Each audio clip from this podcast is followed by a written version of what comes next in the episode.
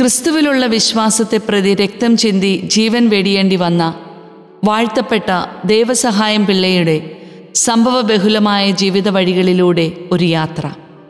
Ignatius Thomas എഴുതുന്നു വിശ്വാസവീഥിയിലെ വിശുദ്ധ സൂനം. Calvary മലയിൽ രണ്ടായിരം വർഷങ്ങൾക്ക് മുമ്പ് ഒരു വെള്ളിയാഴ്ച പോക്കുവെയിൽ നേരത്ത് ദീനരോധനമുയർന്നു എന്റെ ദൈവമേ എന്റെ ദൈവമേ നീ എന്നെ ഉപേക്ഷിച്ചത് എന്തുകൊണ്ട്? നിസ്സഹായനായ ദൈവപുത്രന്റെ ദൈന്യതയാർന്ന സ്വരമായിരുന്നു അത്. അവിടുന്ന് ഉച്ചത്തിൽ നിലവിളിച്ചുകൊണ്ടാണ് ജീവൻ വെടിഞ്ഞത്. നിസ്സഹായതയിൽ സുജീവൻ മാനവരക്ഷയ്ക്കായി പിതാവിന് സമർപ്പിച്ചു.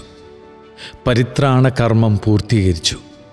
പുത്രന്റെ ജീവയാഗം പിതാവ് പൂർണമായും സ്വീകരിച്ചുവെന്ന് കാൽവരി മലയിലെ നെറുകയിൽ നിന്നവർക്കും ശതാധിപനും പ്രകൃതിയുടെ ഭാവഭേദങ്ങളിൽ നിന്ന് വ്യക്തമായി. ദേവാലയത്തിലെ തിരശ്ശീല മുകളിൽ നിന്ന് താഴെ വരെ രണ്ടായി കീറി. ഭൂമി കുലുങ്ങി പാറകൾ പിളർന്നു. ശവകുടീരങ്ങൾ തുറക്കപ്പെട്ടു. നിദ്ര പ്രാപിച്ചിരുന്ന പല വിശുദ്ധരുടെയും ശരീരങ്ങൾ ഉയർപ്പിക്കപ്പെട്ടു. നീതിമാന്റെ മരണത്തിലുള്ള പ്രകൃതിയുടെ പ്രകമ്പനമായിരുന്നു ഈ ഭാവഭേദങ്ങൾ. ഏകദേശം രണ്ടര നൂറ്റാണ്ടുകൾക്ക് മുമ്പ് തെക്കൻ തിരുവിതാംകൂറിന്റെ കിഴക്കേ അറ്റത്ത് പശ്ചിമഘട്ടത്തിലെ ആരുവാമൊഴിയിലെ കാറ്റാടി മലയുടെ നെറുകയിൽ യേശുവിനായി മറ്റൊരു ജീവത്യാഗം അരങ്ങേറുകയുണ്ടായി. സ്വജീവിതം യേശുവിന് വിട്ടുകൊടുത്തുകൊണ്ട് അഞ്ചു വെടിയുണ്ടകളേറ്റ് ജീവൻ വെടിഞ്ഞ ദൈവസഹായമായിരുന്നു ആ രക്തസാക്ഷി. യേശുവെ രക്ഷിക്കണേ. മാതാവെ സഹായിക്കണേ എന്ന് നിലവിളിച്ചുകൊണ്ട് അദ്ദേഹം പ്രാണൻ വിടിഞ്ഞു. വെടിയുണ്ടകളേറ്റ് ദൈവസഹായത്തിന്റെ ശരീരം മലയടിവാരത്തിലേക്ക് പതിച്ചപ്പോൾ പ്രകൃതി പ്രതിഷേധമുയർത്തിയത് പാറ പിളർന്ന് പതിച്ച് മണിനാഥം ഉയർത്തിക്കൊണ്ടായിരുന്നു. യേശുവിന്റെ പീഠാസഹനത്തിലും മരണത്തിലും പങ്കുചേരാൻ കാറ്റാടിമലയിൽ ജീവൻ വെടിഞ്ഞ ദൈവസഹായത്തിന് അങ്ങനെ ഭാഗ്യം ലഭിച്ചു. ഇരുന്നൂറ്റി അറുപത്തിയൊമ്പത് വർഷങ്ങൾക്ക് മുമ്പ് ദൈവസന്നിധിയിൽ രക്തസാക്ഷിത്വത്തിലൂടെ വിശുദ്ധിയുടെ കിരീടം ചൂടിയ ദൈവസഹായത്തിന് ഇഹലോകത്തിന്റെ അംഗീകാരവും ആദരവും ഔദ്യോഗികമായി നേടാൻ രണ്ടര നൂറ്റാണ്ടിലധികം വേണ്ടി വന്നതെന്തുകൊണ്ട് എന്ന് ചിന്തിക്കുന്നവർക്കുള്ള ഉത്തരം സഭാപ്രസംഗകന്റെ പുസ്തകത്തിൽ നിന്ന് ലഭ്യമാക്കും എല്ലാറ്റിനും ഒരു സമയമുണ്ട്. ആകാശത്തിന് കീഴിലുള്ള സമസ്ത കാര്യത്തിനും ഒരവസരമുണ്ട്. കാലത്തിന്റെ തികവിൽ ദൈവമെല്ലാം പുനഃസൃഷ്ടിക്കും എന്നുള്ളത് പണ്ടേ ഉണ്ടായിരുന്നതാണ്. ഇനി ഉണ്ടാകാനിരിക്കുന്നത് ഉണ്ടായിരിക്കുന്നത് തന്നെ. കടന്നുപോയ ഓരോന്നിനും ദൈവം യഥാകാലം തിരിച്ചു കൊണ്ടുവരും ദൈവം കഴിഞ്ഞകാല സംഭവങ്ങളെയും തനിക്കു വേണ്ടി ജീവിച്ചു മരിച്ചവരെയും വിസ്മരിക്കുകയോ ചരിത്രത്തിന്റെ പുറംപോക്കിൽ തള്ളുകയോ ഇല്ലെന്നും അവിടുന്ന് ആഗ്രഹിക്കുന്ന സമയത്തും കാലത്തും കടന്നുപോയ ഓരോന്നിനെയും വെളിപ്പെടുത്തുമെന്നുമാണ് സഭാപ്രസംഗകൻ വ്യക്തമാക്കുന്നത്. രക്തസാക്ഷിത്വത്തിനു ശേഷമുള്ള രണ്ടര നൂറ്റാണ്ടുകൾ. വിശുദ്ധ പദപ്രഖ്യാപനം ഇരുപത്തിയൊന്നാം നൂറ്റാണ്ടിന്റെ രണ്ടാം പാദത്തിൽ സംഭവ്യമായെങ്കിൽ കഴിഞ്ഞ രണ്ടര നൂറ്റാണ്ടിൽ ദൈവസഹായവുമായി ബന്ധപ്പെട്ട് നടന്ന കാര്യങ്ങൾ മനസ്സിലാക്കുന്നത് ഉപകാരപ്രദമായിരിക്കും. പ്രമുഖ സഭാ ചരിത്രകാരനും ജസ്യൂട്ട് വൈദികനുമായ ഫാദർ ജോസഫ് കൊട്ടുകാപ്പള്ളി ദൈവസഹായത്തിന്റെ രക്തസാക്ഷിത്വത്തെ തുടർന്ന് തിരുവിതാംകൂറിൽ നിലനിന്നിരുന്ന അന്തരീക്ഷത്തെക്കുറിച്ച് ഇപ്രകാരം വിവരിക്കുന്നു. ആയിരത്തി എഴുന്നൂറ്റി അമ്പത്തിരണ്ട് ജനുവരി പതിനാലിന് ദൈവസഹായം വധിക്കപ്പെട്ടു. നാലു വർഷങ്ങൾക്ക് ശേഷം മാർത്താണ്ഡവർമ്മ രാജാവിന്റെ മുഖ്യമന്ത്രിയായിരുന്ന രാമയ്യൻ ദളവ മരിച്ചു. ആയിരത്തി എഴുന്നൂറ്റി അമ്പത്തിയെട്ടിൽ രാജാവും നാടുനീങ്ങി. പിന്നീടുള്ള നാല് ദശകക്കാലം സംസ്കാര സമ്പന്നനും മനുഷ്യസ്നേഹിയുമായി വിശേഷിപ്പിക്കപ്പെടുന്ന രാമവർമ്മ ധർമ്മരാജാവിന്റെ വാഴ്ചയിലും പീഡനങ്ങൾ തുടർന്നു. നാടാർ ക്രിസ്ത്യാനികളെ മുഖ്യമന്ത്രിയായിരുന്ന ചെമ്പകരാമൻ പിള്ളയുടെ സഹോദരനും ക്രൂരനുമായ നാഗംപിള്ള നിഷ്ഠൂരമായി പീഡിപ്പിച്ചു. ഇക്കാലയളവിൽ തെക്കൻ തിരുവിതാംകൂറിൽ അനേകം രക്തസാക്ഷികളുണ്ടായി. അങ്ങനെ രക്തസാക്ഷികളുടെ ചുടുനിണത്താൽ കുതിർന്ന മണ്ണിൽ ക്രൈസ്തവരുടെ സംഖ്യ എണ്ണിയാൽ ഒടുങ്ങാത്ത വിധം വർദ്ധിച്ചു. ഈ വിളഭൂമിയിലാണ് ഇന്ന് കോട്ടാർ കുഴിത്തുറ തക്കല മാർത്താണ്ഡം പാറശാല നെയ്യാറ്റിൻകര തിരുവനന്തപുരം ലത്തീൻ അതിരൂപതയുടെ തെക്കൻ ഭാഗങ്ങൾ എന്നീ ലത്തീൻ സീറോ മലബാർ മലങ്കര രൂപതകൾ പടുത്തുയർത്തപ്പെട്ടത്. കൂടാതെ പതിനെട്ടാം നൂറ്റാണ്ടിൽ സുവിശേഷ പ്രചരണാർത്ഥം തെക്കൻ തിരുവിതാംകൂറിലേക്ക് കടന്നുവന്ന എൽ എം എസ് മിഷണറിമാരുടെ പ്രവർത്തന ഫലമായും ആയിരക്കണക്കിന് ആളുകൾ ക്രിസ്തുമതം പുൽകി. ഇപ്രകാരം ചരിത്രകാരനായ തെർത്തുല്യന്റെ വാക്കുകൾ രക്തസാക്ഷികളുടെ ചുടുനിറം വീണ മണ്ണ് ക്രൈസ്തവ മതത്തിന് വളക്കൂറുള്ള മണ്ണായി മാറി എന്ന് വാക്യം ഈ നാട്ടിൽ അന്വർത്ഥമായി തീർന്നു. തിരുവിതാംകൂറിലെ സാമൂഹ്യാന്തരീക്ഷം പതിനെട്ടാം നൂറ്റാണ്ടിൽ ആയിരത്തി എണ്ണൂറ്റി തൊണ്ണൂറ്റി രണ്ട് നവംബർ ഇരുപത്തിയേഴിനാണ് കേരളം സന്ദർശിക്കാനായി സ്വാമി വിവേകാനന്ദൻ കേരളത്തിലെത്തിയത്.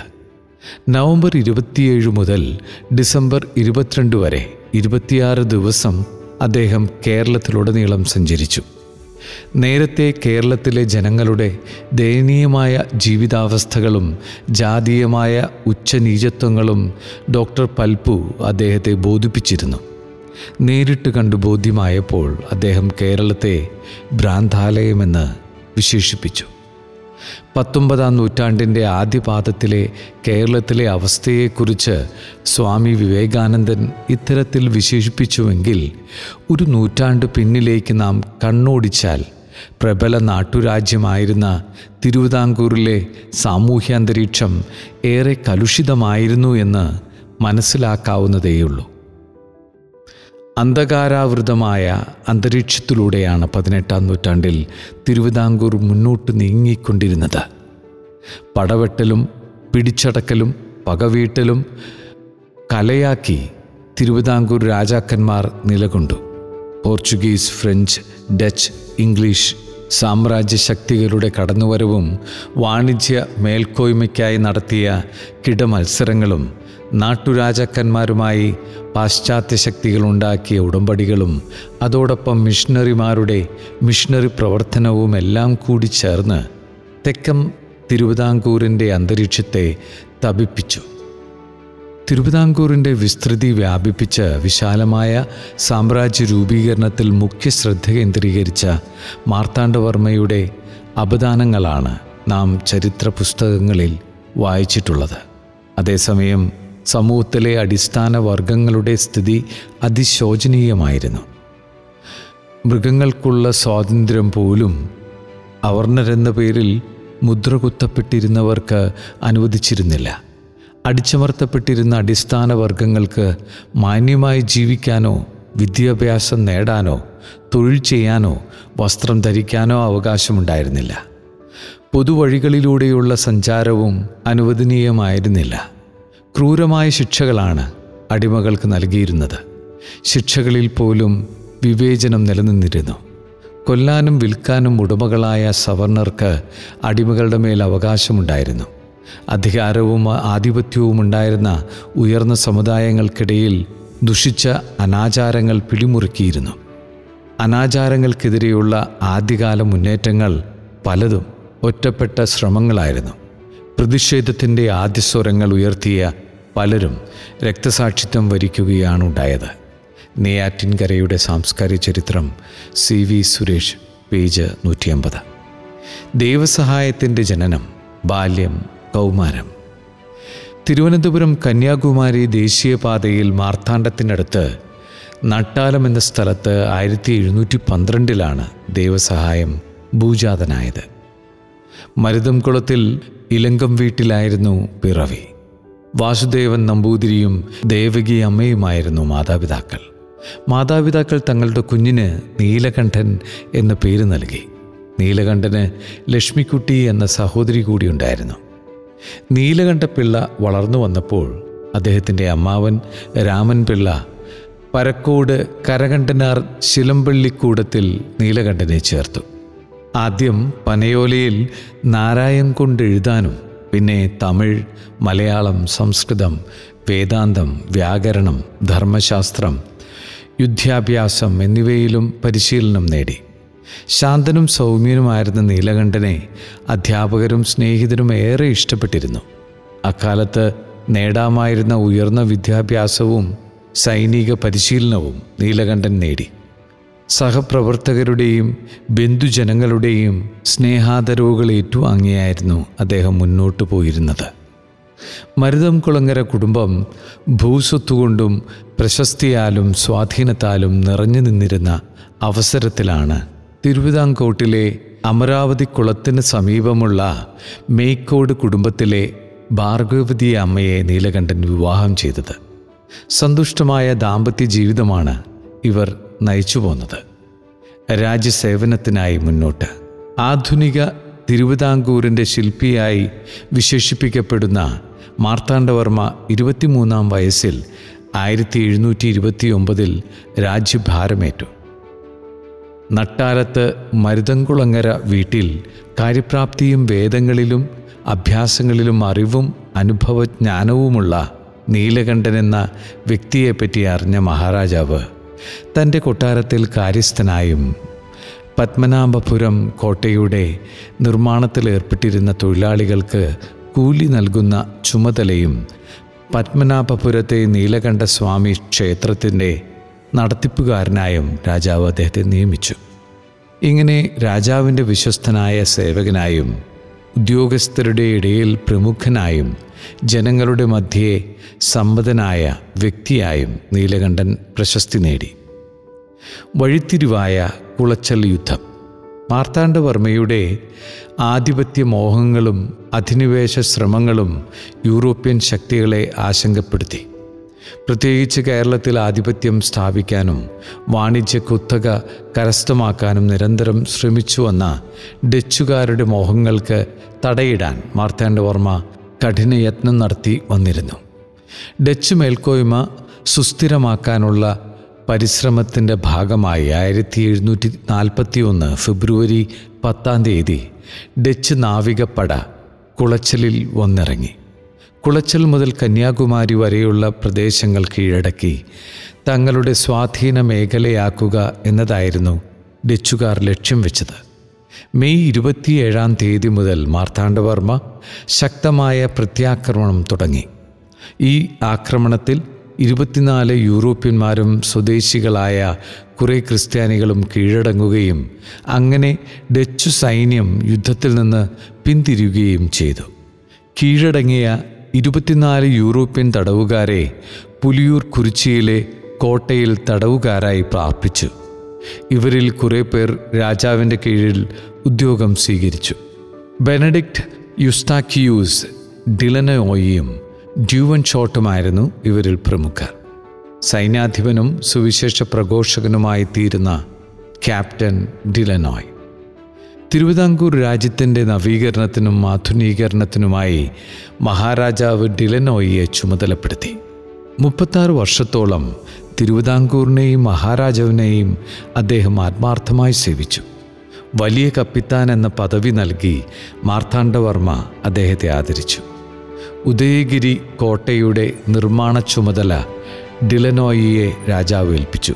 അവിടെ ആയുധ നിർമ്മാണ ശാലയിൽ വെടിക്കോപ്പുകൾ ഡിലനോയിയുടെ നേതൃത്വത്തിൽ നിർമ്മിച്ചു തുടങ്ങുകയും ചെയ്തു.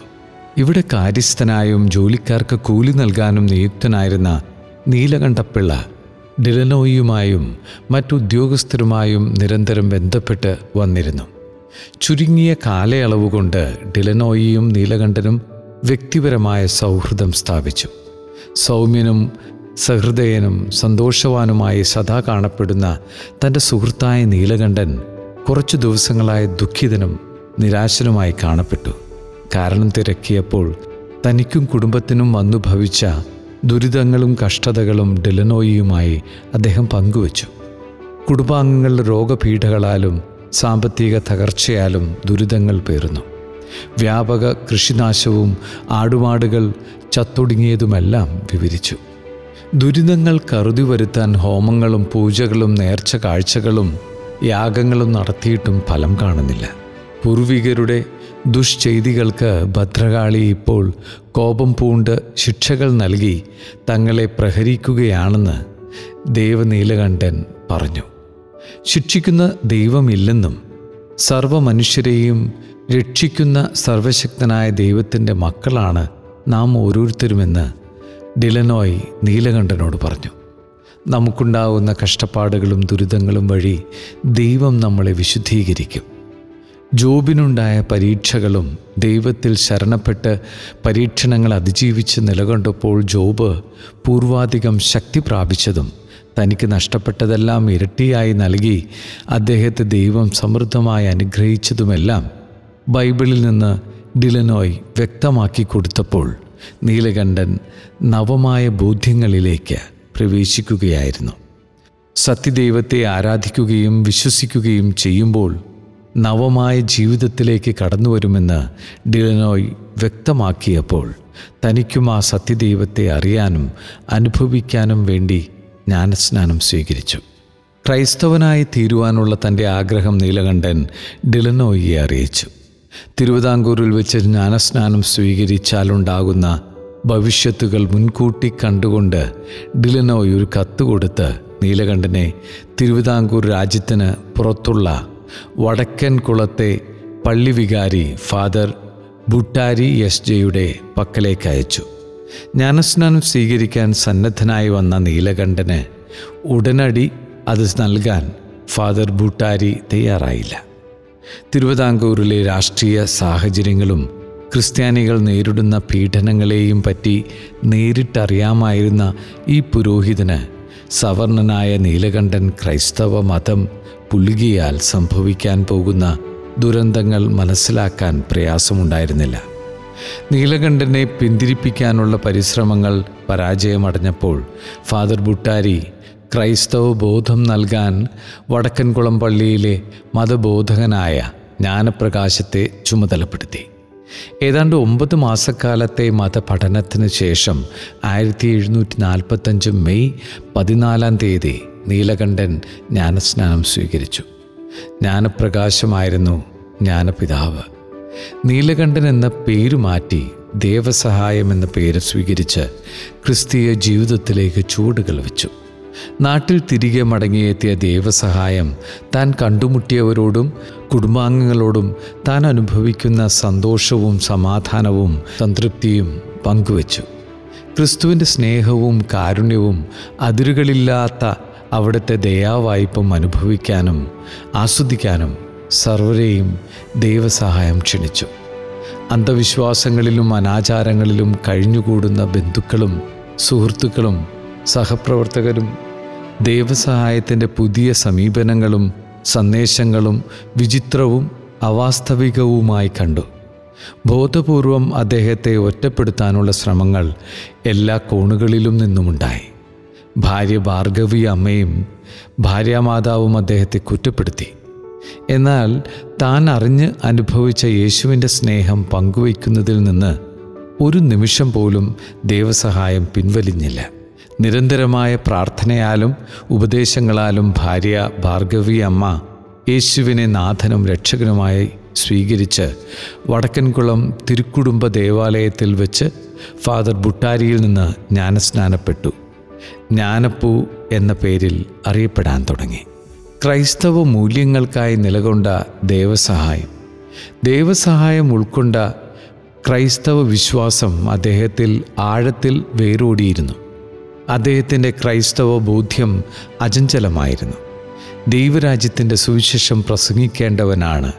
താനെന്ന ബോധ്യം കാത്തുസൂക്ഷിച്ചിരുന്നു ദരിദ്രരെ സുവിശേഷം അറിയിക്കാനും ബന്ധിതർക്ക് മോചനവും അന്ധർക്ക് കാഴ്ചയും അടിച്ചമർത്തപ്പെട്ടവർക്ക് സ്വാതന്ത്ര്യവും കർത്താനും സ്വീകാര്യമായ വത്സരവും പ്രഖ്യാപിച്ച് യേശുവിന്റെ അനുയായി എന്ന നിലയിൽ അവിടുന്ന് നിർവഹിച്ച ദൗത്യം ഏറ്റെടുത്ത് മുന്നോട്ടു പോകണമെന്ന് ദൈവസഹായം നിശ്ചയിച്ചുറച്ചു. ഒരു പ്രവാചകനും സ്വന്തം നാട്ടിൽ സ്വീകരിക്കപ്പെടുകയില്ലെന്നും ജനങ്ങളുടെ ഇടയിൽ നിന്നും താൻ തിരസ്കൃതനാകുമെന്നും സ്വന്തം ജീവനെ നഷ്ടപ്പെടുത്തുന്നത് വഴി ദൈവരാജ്യത്തിൽ ഇടം നേടുമെന്നും അദ്ദേഹം വിശ്വസിച്ചു. മനുഷ്യരുടെ ഇടയിൽ നിലനിന്നിരുന്ന തട്ടുകളും തിരിവുകളും ദൈവസഹായത്തെ അസ്വസ്ഥനാക്കി. ജാതീയമായ ഉച്ചനീചത്വങ്ങൾ വേർതിരിവുകൾ ഉയർന്നവനും താഴ്ന്നവനുമെന്നുള്ള സാമൂഹിക വിഭജനങ്ങൾ ഇവയെല്ലാം തന്നെ സുവിശേഷ ദർശനങ്ങൾക്ക് വിരുദ്ധമാണെന്ന് അദ്ദേഹത്തിന് ബോധ്യമായി. ദൈവസഹായം ക്രൈസ്തവനായി തീർന്ന ശേഷം നാട്ടിലെ കീഴ്ജാതിക്കാരുമായി അദ്ദേഹം സ്വതന്ത്രമായി ഇടപഴകിയിരുന്നു. താഴ്ന്ന ജാതിക്കാരോട് അദ്ദേഹം കൂടുതൽ അടുപ്പം കാട്ടി. ദരിദ്രരായ അടിമകളെ കൂലി കൊടുക്കാതെ പണിയെടുപ്പിച്ചതിനെ ദൈവസഹായം എതിർത്തു. ദൈവത്തിന്റെ മക്കളായ എല്ലാവരും സഹോദരങ്ങളാണെന്ന് അദ്ദേഹം പഠിപ്പിച്ചു. ദൈവസഹായത്തിന്റെ പുതിയ ജീവിത വഴികളും ചര്യകളും ബ്രാഹ്മണ പൗരോഹിത്യത്തിനും ക്ഷത്രിയ ഭരണാധികാരികൾക്കും ഒട്ടും തന്നെ ഉൾക്കൊള്ളാനായില്ല. രാജാവും മന്ത്രിമാരും ഭരണവർഗവും പിന്തുടരുന്ന ആരാധനാ രീതികളെയും ആചാരാനുഷ്ഠാനങ്ങളെയും തള്ളിപ്പറയാനും പരിത്യജിക്കാനും അദ്ദേഹം തയ്യാറായി.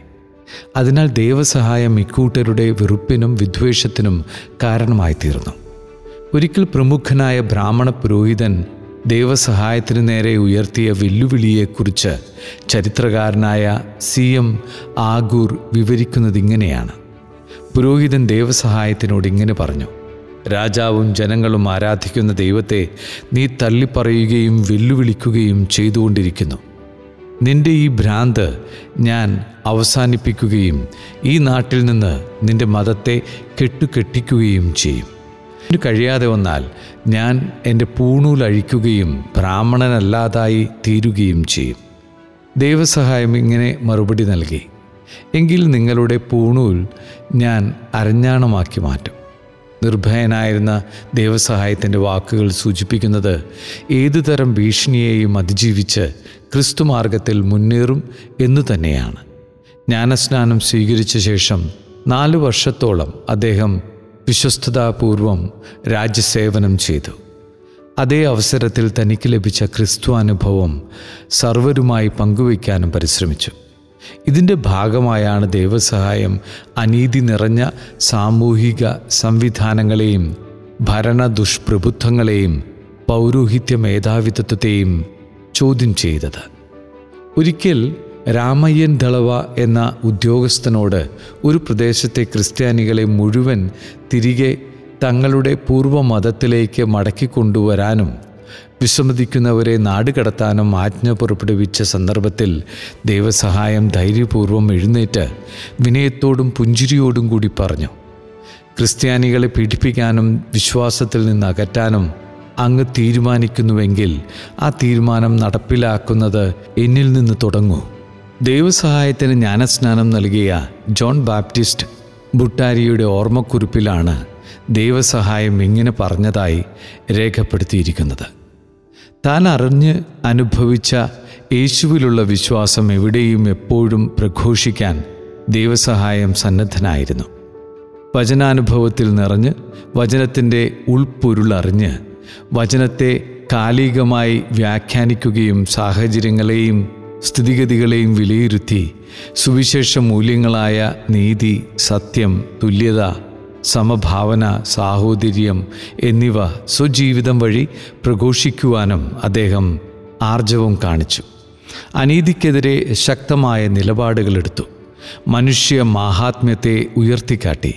സഹനത്തിലൂടെ പീഡനങ്ങൾ ഏറ്റുവാങ്ങി ദൈവസഹായത്തിന്റെ രക്തസാക്ഷിത്വത്തെ കേവലം ക്രിസ്തുമതം സ്വീകരിച്ചതിന്റെ പേരിൽ രാജാവ് ശിക്ഷ വിധിച്ച് വെടിവെച്ച് കൊലപ്പെടുത്തി എന്ന വസ്തുതയിൽ മാത്രം ചുരുക്കിയാൽ നാം ചരിത്രത്തോടും സുവിശേഷ സത്യങ്ങളോടും നീതി പുലർത്തുന്നില്ലെന്ന് പറയേണ്ടി വരും യേശുവിന്റെ മനുഷ്യത്വവും ദൈവത്വവും അതിന്റെ സമ്പൂർണതയിൽ ഉൾക്കൊണ്ടും അവിടുത്തെ ജീവിതവും പീഡാസഹന മരണ ഉദ്ധാനാനുഭവങ്ങൾ സ്വായത്തമാക്കിയും യേശു സഞ്ചരിച്ച പാതയിലൂടെ ചരിക്കാൻ ദൈവസഹായം സന്നദ്ധനായി എന്നതാണ് അദ്ദേഹത്തിന്റെ രക്തസാക്ഷിത്വത്തിന് ശ്രേഷ്ഠത നൽകുന്നത്. വചനപ്രഘോഷകനായി മുന്നോട്ട്.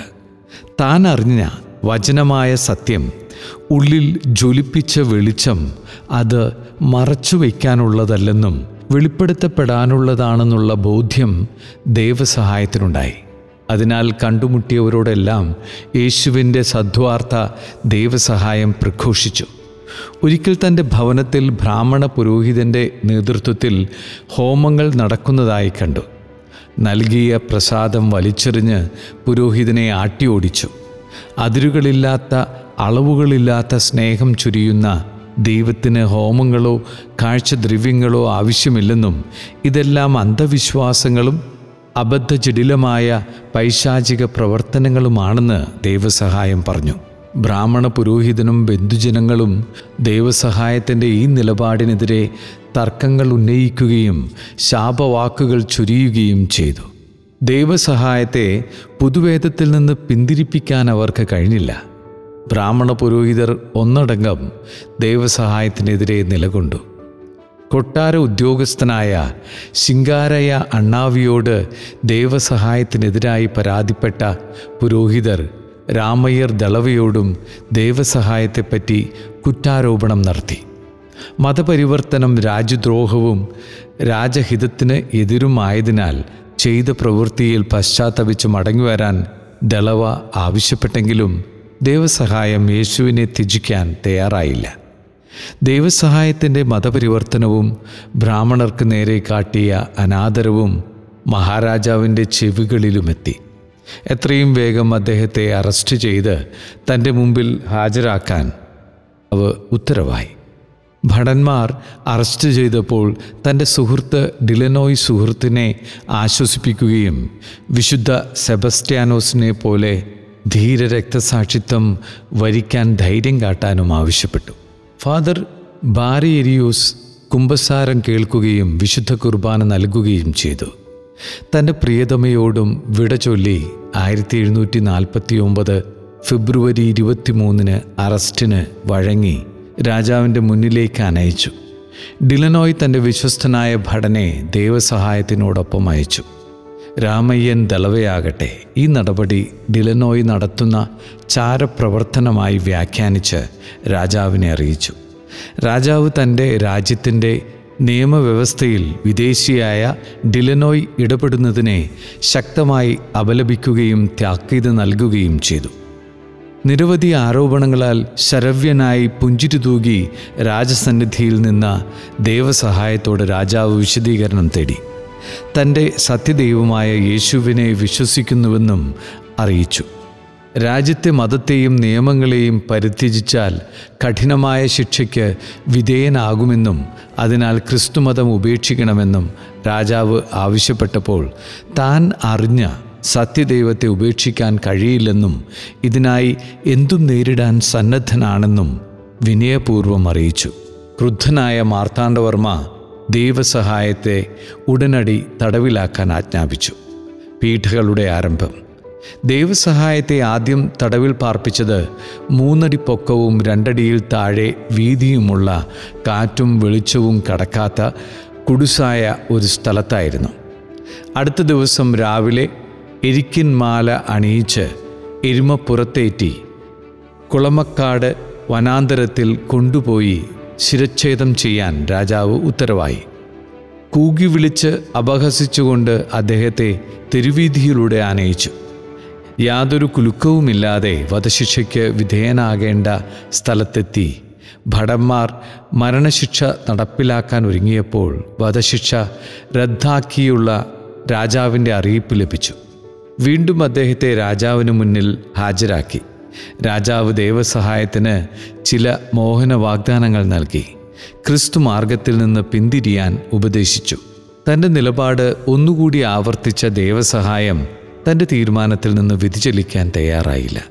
ക്രുദ്ധനായ രാജാവ് കഠിനമായ ശിക്ഷ വിധിച്ചു. എരുമപ്പുറത്ത് പുറകോട്ട് തിരിച്ചിരുത്തി എരുക്കിൻമാല ചാർത്തി നാടുനീളെ കൊണ്ടുപോവുക. ദിവസവും ദേഹത്ത് മുപ്പത് അടി ചൂരൽ കൊണ്ട് നൽകുക. അടികൊണ്ട് പൊട്ടുന്ന സ്ഥലങ്ങളിൽ മുളകരച്ച് തേച്ച് ചുട്ടുപൊള്ളുന്ന വെയിലത്ത് നിർത്തുക. രാജ്യത്തെ വിവിധ അധികാരികളുടെ മുമ്പിലും ഹാജരാക്കി വിചാരണ ചെയ്യുക എന്നീ ശിക്ഷകൾ ഒന്നിനു പുറകെ ഒന്നായി വിധിച്ചു. പലപ്പോഴും ദുസ്സഹമായ പീഠകളാലും ശാരീരിക അസ്വസ്ഥതകളാലും എരിമപ്പുറത്തു നിന്ന് അദ്ദേഹം താഴേക്ക് വീണിരുന്നു. ഭടന്മാർ ആ അവസരത്തിൽ ഭർസിച്ചും ക്രൂരമായി മർദ്ദിച്ചും എരുമപ്പുറത്ത് കയറ്റിയിരുത്തുമായിരുന്നു. ഹൃദയഭേദകമായ ഈ കാഴ്ച കണ്ട് ജനം വിലപിച്ചു. ആ സമയത്ത് ദൈവസഹായം കർത്താവിന്റെ സഹനത്തിലും കാൽവരി യാത്രയിലും തന്നെയും പങ്കാളിയാക്കിയതിന് നന്ദി പറഞ്ഞ് പ്രകീർത്തിച്ച് ദൈവത്തെ സ്തുതിച്ചുകൊണ്ടിരുന്നു. ഭടന്മാർ ഓരോ കാര്യക്കാരുടെ മുമ്പിലും ഹാജരാക്കുകയും അവരെല്ലാം ഒരേ സ്വരത്തിൽ ക്രൈസ്തവ വിശ്വാസം പരിത്യജിച്ച് തിരികെ ഹൈന്ദവ മതവിശ്വാസിയായി തീരണമെന്ന് അദ്ദേഹത്തോട് ആവശ്യപ്പെട്ടുകൊണ്ടിരുന്നു. താൻ രാജാവിനെ ധിക്കരിക്കുകയോ രാജ്യനിയമങ്ങൾ ലംഘിക്കുകയോ ചെയ്തിട്ടില്ലെന്നും താൻ അറിഞ്ഞ സത്യത്തിൽ ഉറച്ചു നിൽക്കുകയാണെന്നും കാര്യക്കാർക്ക് മറുപടി നൽകി. ഇത് കേൾക്കുമ്പോൾ തന്നെ കോപാകുലരായി തീരുന്ന കാര്യക്കാർ കൂടുതൽ ശിക്ഷകൾ വിധിച്ച് ശാരീരിക പീഡകൾ വർദ്ധിപ്പിച്ചുകൊണ്ടേയിരുന്നു. പത്താമത്തെ കാര്യക്കാർ രാജാവിന് നൽകിയ റിപ്പോർട്ട് അനുസരിച്ച് ദൈവസഹായത്തിന്റെ നിലപാട് മാറ്റാൻ സാധ്യമല്ലെന്നും പീഡനങ്ങളും ശിക്ഷകളും കൊണ്ട് പ്രയോജനമുണ്ടായില്ലെന്നും അറിയിച്ചു. ക്രുദ്ധനായ മാർത്താണ്ഡവർമ്മ ദൈവസഹായത്തെ തിരുവിതാംകോട്ട് ജയിലിൽ അടയ്ക്കാൻ ഉത്തരവായി. തിരുവിതാംകോട്ട് ജയിലിൽ തടവിലിട്ടപ്പോഴും ദിവസവും ചൂരൽ കൊണ്ടുള്ള മുപ്പതടിയും മുറിവുകളിൽ മുളകുപൊടി പുരട്ടിയും കുരുമുളക് പൊടി തൂവിയും വിധികൾ തുടർന്നു. ദൈവസഹായത്തെ കാണാനും അനുഗ്രഹങ്ങൾ പ്രാപിക്കാനുമായി ഉപദേശം സ്വീകരിക്കാനായി ധാരാളം തീരദേശ ക്രിസ്ത്യാനികൾ ജയിലിലെത്തിയിരുന്നു. ഈ വിവരമറിഞ്ഞ രാജാവ് തിരുവിതാംകോട്ട് ജയിലിൽ നിന്ന് പെരുവിളയിലേക്ക് ദൈവസഹായത്തെ മാറ്റാൻ ഉത്തരവായി. പതിവ് പോലെ എരുമ പുറത്തേറ്റി പട്ടാളക്കാരുടെ അകമ്പടിയോടെ പെരുവിളയിലേക്ക് കൊണ്ടുപോകുന്ന വഴി പുലിയൂർ കുറിച്ചിയിലെത്തിയപ്പോൾ വഹിച്ച് വലഞ്ഞ ദേവസഹായം കുടിക്കാൻ വെള്ളം ആവശ്യപ്പെട്ടു. ഭടന്മാർ ചീഞ്ഞളിഞ്ഞ ജലം നൽകി. അല്പം ജലം കൂടി ആവശ്യപ്പെട്ടതിന് ഭടന്മാർ മർദ്ദിച്ചു. അതിനുശേഷം പാറക്കൂട്ടത്തിലേക്ക് തള്ളി വീഴ്ത്തി. അല്പനേരം പ്രാർത്ഥിച്ച ശേഷം കൈമുട്ടുകൾ കൊണ്ട് ശക്തമായി പാറയിൽ ഇടിച്ചപ്പോൾ ജലം ശക്തമായി പുറത്തേക്ക് വന്നു. ആവോളം വെള്ളം കുടിച്ച് ദൈവത്തെ അദ്ദേഹം സ്തുതിച്ചു. ഈ പാറ സ്ഥിതി ചെയ്യുന്നത് തിരുവനന്തപുരം കന്യാകുമാരി ദേശീയപാതയിൽ പുലിയൂർ കുറിച്ചി എന്ന സ്ഥലത്താണ്. മുട്ടിടിച്ചാൽ പാറയെന്നാണ് ഇവിടം അറിയപ്പെടുന്നത്. ഇവിടെ നിന്ന് ഇപ്പോഴും ജലം ധാരാളമായി പ്രവഹിക്കുന്നുണ്ട്. ഈ ജലം കോരി കുടിക്കുമ്പോൾ മാറാരോഗങ്ങൾ സൗഖ്യമാകുന്നുവെന്ന് ഭക്തജനങ്ങൾ സാക്ഷ്യം നൽകുന്നു.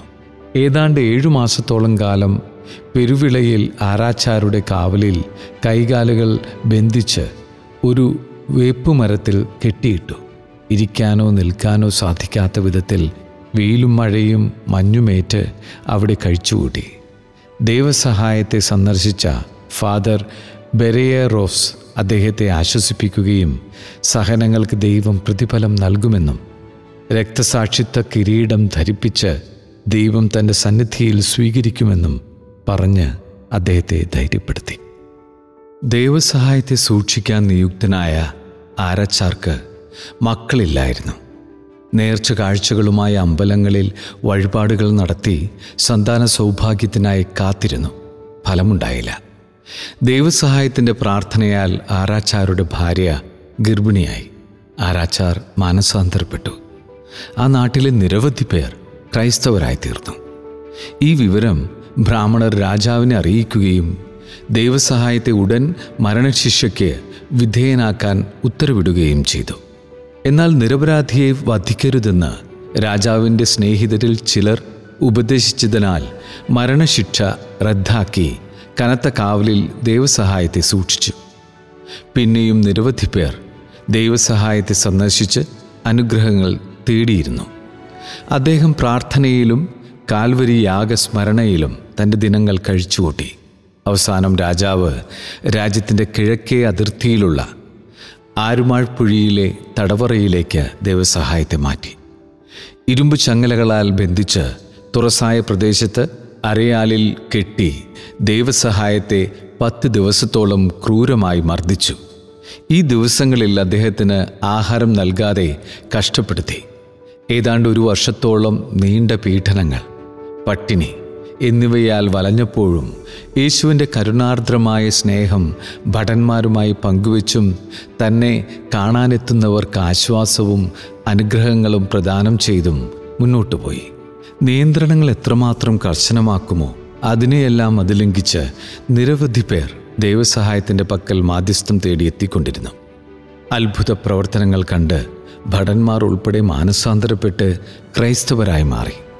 നിൽക്കക്കള്ളിയില്ലാതെ ബ്രാഹ്മണ പുരോഹിതർ കള്ളക്കഥകൾ മെനഞ്ഞുണ്ടാക്കി. രാജാവിനെ കൊണ്ട് വധശിക്ഷയ്ക്കുള്ള ഉത്തരവ് വാങ്ങി.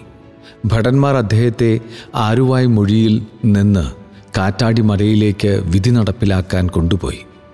ഇതിനിടയിൽ തന്നെ സന്ദർശിച്ച ഭാര്യ ഭാർഗവി അമ്മയെ ധൈര്യപ്പെടുത്തി സമാശ്വസിപ്പിക്കുകയും തിരുവിതാംകൂറിലെ ബന്ധുക്കളുടെ അടുത്തുനിന്നും ക്രിസ്ത്യാനികൾ അധികമായി പാർക്കുന്ന വടക്കൻ കുളത്ത് പോയി താമസിക്കാൻ ആവശ്യപ്പെടുകയും ചെയ്തു. കാറ്റാടിമലയുടെ നെറുകയിലേക്ക് വേഗത്തിൽ നടന്നു കയറാൻ ദൈവസഹായത്തോട് ഭടന്മാർ ആജ്ഞാപിച്ചു. ഒരു പോലും അനങ്ങാൻ കഴിയാതിരുന്ന അദ്ദേഹത്തിന്റെ കൈകാലുകൾ ബന്ധിച്ച് കിരാത്തടിയിൽ തൂക്കി ഭടന്മാർ തോളിൽ ചുമന്ന് വലിയൊരു പാറയുടെ മുകളിൽ നിർത്തി. ഭടന്മാർ അഞ്ചു വെടിയുണ്ടകൾ അദ്ദേഹത്തിന്റെ നെഞ്ചിലേക്ക് പായിച്ചു. യേശുവേ എന്നെ രക്ഷിക്കണേ. മാതാവേ എന്നെ കാത്തുകൊള്ളണേ എന്ന് ഉറക്കെ നിലവിളിച്ചുകൊണ്ട് അദ്ദേഹം പ്രാണൻ വെടിഞ്ഞ് മലമുകളിൽ നിന്ന് താഴേക്ക് പതിച്ചു. ഒപ്പം കാറ്റാടി മലയിലെ ഭീമൻ പാറയിൽ നിന്ന് ഒരു ഭാഗം മടർന്ന് താഴേക്ക് പതിച്ചുകൊണ്ട് ഉഗ്രസ്വരത്തിൽ മണിനാഥം മുഴക്കി. പ്രകൃതി പോലും ഈ നിരപരാധിയുടെ മരണത്തിൽ തേങ്ങിക്കരഞ്ഞു. ഭടന്മാർ മൃതദേഹം ഉൾക്കാട്ടിൽ വന്യമൃഗങ്ങൾക്ക് ഭക്ഷണമാകാനായി വലിച്ചെറിഞ്ഞു. ഏഴു ദിവസങ്ങൾ കഴിഞ്ഞ് ദൈവസഹായത്തെ തേടിവന്ന ഭക്തരായ ഏതാനും പേർ അവശേഷിച്ച അസ്ഥികൾ ആദരവോടെ ശേഖരിച്ച് കോട്ടാർ സെന്റ് ഫ്രാൻസിസ് സേവ്യർ ദേവാലയത്തിലേക്ക് കൊണ്ടുപോവുകയും അവിടെ അൾത്താരയ്ക്ക് മുമ്പിൽ പൂജ്യമായി തിരുശേഷിപ്പുകൾ സംസ്കരിക്കുകയും ചെയ്തു. വടക്കൻകുളം പള്ളിയുടെ വികാരിയുടെ പ്രതിനിധികൾ കാറ്റാടിമലയിലെത്തി ദേവസഹായത്തെ ബന്ധിച്ച കൈവിലങ്ങുകളും തലപ്പാവും കണ്ടെത്തി. കൈവിലങ്ങുകൾ എങ്ങനെയോ നഷ്ടപ്പെട്ടു. എന്നാൽ തലപ്പാവ് ഇന്നും വടക്കൻകുളം പള്ളിയിൽ പൂജ്യമായി സൂക്ഷിച്ചിരിക്കുന്നു. ദൈവസഹായത്തിന്റെ ജീവിതവുമായി ബന്ധപ്പെട്ട Nattalam Muttidichal Parai Peruvilai Kottar Saint Francis Xavier ദേവാലയം കാറ്റാടിമല വടക്കൻകുളം എന്നീ സ്ഥലങ്ങളിലേക്ക് ഇന്ന് അണമുറിയാതെ ഭക്തജന പ്രവാഹമാണ് ദൈവാനുഗ്രഹങ്ങളുടെ പെരുമഴയാണ് ഈ വിശുദ്ധന്റെ മാധ്യസ്ഥം വഴി ഭക്തജനങ്ങൾക്ക് ലഭ്യമാകുന്നത്. ദൈവസഹായത്തിന്റെ രക്തസാക്ഷിത്വത്തിന്റെ കാലിക പ്രസക്തി. ക്രൈസ്തവ വിശ്വാസത്തിന് നേരെ ലോകവ്യാപകമായി ഇന്ന് ഭീഷണികൾ ഉയരുന്നു. യേശു വിശ്വാസത്തെ പ്രതി നിരവധി പേർ ഇന്നും വധിക്കപ്പെടുന്നു. ഭീകരവാദികൾ നിരവധിയായ കൊലപാതക പരമ്പരകളിലൂടെ ഭീതി വിതയ്ക്കുന്നു. ജനാധിപത്യ മതേതര ഭാരതത്തിൽ ഇരുപത്തിയൊന്നാം നൂറ്റാണ്ടിന്റെ രണ്ടാം പാദത്തിൽ ഹൈന്ദവ ഇസ്ലാം മത തീവ്രവാദികളിൽ നിന്ന് ഭീഷണികൾ ഉയരുന്നു. അത്യന്തം ഭീതിജനകമായ അന്തരീക്ഷത്തിലൂടെ കടന്നുപോകുമ്പോൾ ക്രൈസ്തവരായ നമുക്ക് രണ്ടര നൂറ്റാണ്ട് മുമ്പ് വിശ്വാസത്തിനു വേണ്ടി രക്തം ചിന്തിയ ദേവസഹായത്തിന്റെ ധീര മാതൃക അത്യന്തം പ്രചോദനകരമാകുന്നു.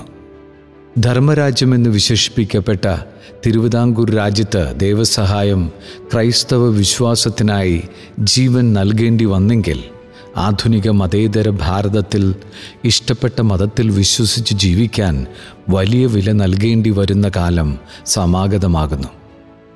ദൈവസഹായമേറ്റ പീഡനവും രക്തസാക്ഷിത്വവും.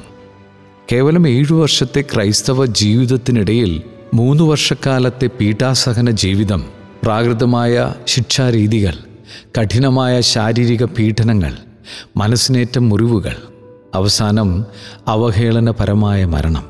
ദൈവസഹായത്തിന്റെ വൈരികൾ മത്സരിച്ച് പീഠകൾ ഏൽപ്പിച്ചപ്പോൾ ഏറ്റുവാങ്ങിയ ആഴമേറിയ മുറിവുകളെ യേശു വിശ്വാസത്തിൽ ആഴപ്പെടാനുള്ള നീർച്ചാലുകളായി ദൈവസഹായം മാറ്റി. ചുണ്ണാമ്പ് ചൂളയിലെ പുക ശ്വസിപ്പിച്ചും പാമ്പിൻ കൂട്ടിലിട്ടും കുടിസായ മുറികളിലിട്ടും ഇരിക്കൻ മാലയണിയിച്ചും നാടുതോറും സഞ്ചരിപ്പിച്ച് അപമാനിപ്പിച്ചപ്പോഴും അദ്ദേഹത്തിന്റെ വിശ്വാസത്തിന് ഇളക്കമുണ്ടായില്ല. അവസാനം ബലിമൃഗത്തെ കൊല്ലാൻ കൊണ്ടുപോകുന്ന പോലെ കിരാത്തടിയിൽ കൈകാൽ ബന്ധിച്ച് രണ്ട് ഭടന്മാർ തൂക്കി കാറ്റാടി മലയിലേക്ക് കൊണ്ടുപോയപ്പോൾ കൊല്ലാൻ കൊണ്ടുപോകുന്ന കുഞ്ഞാടിനെ പോലെ നിശബ്ദത പാലിച്ചു. അവസാനം കാറ്റാടി മലയിൽ അഞ്ച് വെടിയുണ്ടകളാൽ പിടഞ്ഞു വീണ് ജീവൻ വെടിഞ്ഞു. ദൈവസ്നേഹത്തിൽ അലിഞ്ഞു ചേർന്ന് രക്തസാക്ഷിത്വ മകുടം ചൂടി. വിശുദ്ധ പദവിക്കായുള്ള പരിശ്രമങ്ങൾ. ദൈവസഹായത്തിന്റെ പരിശുദ്ധ പദവിക്കായുള്ള പരിശ്രമങ്ങൾ അദ്ദേഹം രക്തസാക്ഷിത്വം വരിച്ച് നാല് വർഷങ്ങൾക്ക് ശേഷം തുടക്കമിട്ടു. ആയിരത്തി എഴുന്നൂറ്റി അമ്പത്തിയാറ് നവംബർ പതിനഞ്ചിന് Kochi മെത്രാനായിരുന്ന bishop doctor Clement Joseph Colaco Leitao S J ആദ്ലീന സന്ദർശനാവസരത്തിൽ മാർപ്പാപ്പയെ രൂപതാ മെത്രാൻ അഞ്ചു വർഷത്തിലൊരിക്കൽ റോമിൽ ചെന്ന് ഔദ്യോഗികമായി സന്ദർശിച്ച് രൂപതയെക്കുറിച്ചുള്ള റിപ്പോർട്ട് സമർപ്പിക്കൽ. ദൈവസഹായത്തിന്റെ ജീവിതവും രക്തസാക്ഷിത്വവും വ്യക്തമാക്കിക്കൊണ്ടുള്ള റിപ്പോർട്ട് നൽകി. വത്തിക്കാൻ പുരാരേഖാലയത്തിൽ നിന്നും ഈ റിപ്പോർട്ട് കണ്ടെത്തുകയും വിശുദ്ധ പദ പ്രഖ്യാപനത്തിന് നിദാനമായ സുപ്രധാന രേഖയായി ഇതിനെ സ്വീകരിക്കുകയും ചെയ്തു. ബിഷപ്പ് ക്ലെമന്റ് ലെയ്ത്വാക്കിന് നാമകരണ പരിപാടികൾ മുന്നോട്ട് കൊണ്ടുപോകാനായില്ല. നാമകരണത്തിനു വേണ്ടി ഔദ്യോഗിക അപേക്ഷ നാമകരണത്തിനായുള്ള തിരുസംഘത്തിന് നൽകാനായില്ല. മാത്രമല്ല ആയിരത്തി എഴുന്നൂറ്റി എഴുപത്തി മൂന്നിൽ ഈശോസഭ ലോകത്തിലാകമാനം നിരോധിക്കപ്പെടുകയും ചെയ്തു. ഇതോടെ വിശുദ്ധ പദവിക്കായുള്ള പരിശ്രമങ്ങൾ എങ്ങുമെത്താതെ പോയി. ജോസഫ് കരിയാറ്റിൽ പാറയമാക്കൽ തോമ കത്തനാർ എന്നിവർ ആയിരത്തി എഴുന്നൂറ്റി എഴുപത്തി മൂന്നിനും ആയിരത്തി എഴുന്നൂറ്റി എൺപത്തി ആറിനും മധ്യേ പൗരസ്ത്യ സഭയുടെ പ്രശ്നങ്ങൾ പരിശുദ്ധ സിംഹാസനത്തിന്റെ ശ്രദ്ധയിൽപ്പെടുത്താനായി റോമും പോർച്ചുഗലും സന്ദർശിക്കുകയുണ്ടായി. നാമകരണത്തിനു വേണ്ടി ഇവർ നടത്തിയ ശ്രമങ്ങളെക്കുറിച്ച് പാറയമക്കൽ തോമക്കത്തനാർ തന്റെ വർത്തമാന പുസ്തകത്തിൽ രേഖപ്പെടുത്തിയിട്ടുള്ളത് ഇങ്ങനെയാണ്. ഞങ്ങൾ റോമായിൽ പാർത്തക്കാലത്ത് കിട്ടിയ ഇടവേളകളിൽ നമ്മുടെ ദൈവസഹായം പിള്ളയെ വിശുദ്ധ പദവിയിൽ പ്രതിഷ്ഠിക്കേണ്ടതിന്റെ ആവശ്യകതയെക്കുറിച്ച് ഒരു നിവേദനം മൽപാൻ ലത്തീനിൽ എഴുതിയുണ്ടാക്കി കർദിനാളിനുള്ള പ്രത്യേക അപേക്ഷയോടുകൂടി അദ്ദേഹത്തിന്റെ കയ്യിൽ കൊടുക്കുകയുണ്ടായി. അതീവ ദരിദ്രമായ മലങ്കര സമുദായത്തിന് പണം മുടക്കാൻ നിവൃത്തിയില്ലാത്തതുകൊണ്ട് ഈ രക്തസാക്ഷിയുടെ കേസ് വിസ്തരിച്ച് വിധി പറയുന്നതിൽ ഉപേക്ഷ കാണിക്കരുതേ എന്ന് കർദിനാളിനുള്ള കത്തിൽ എടുത്തു പറഞ്ഞിരിക്കുന്നു.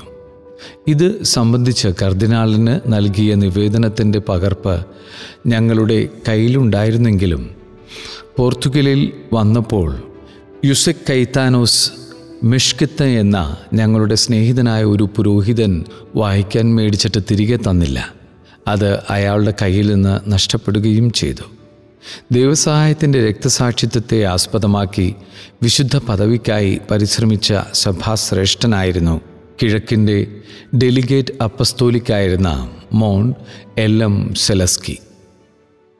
Mon സെലസ്കിയുടെ സെക്രട്ടറിയായും പിൽക്കാലത്ത് കൊല്ലം രൂപതയുടെ മെത്രാനായും നിയമിതനായ ഡോക്ടർ അലൂഷ്യസ് മരിയ ബെൻസിഗർ തന്റെ രൂപതയിലെ ദേവാലയമായ കോട്ടാർ സെന്റ് ഫ്രാൻസിസ് സേവിയേഴ്സ് പള്ളിയിലെ അൾത്താരയ്ക്ക് മുൻപിൽ സംസ്കരിച്ചിരുന്ന ദൈവസഹായത്തിന്റെ പൂജ്യവിശിഷ്ടങ്ങൾ ഉൾക്കൊള്ളുന്ന കല്ലറ ആയിരത്തി തൊള്ളായിരത്തി പതിമൂന്നിൽ തുറന്ന് പരിശോധിക്കുകയുണ്ടായി.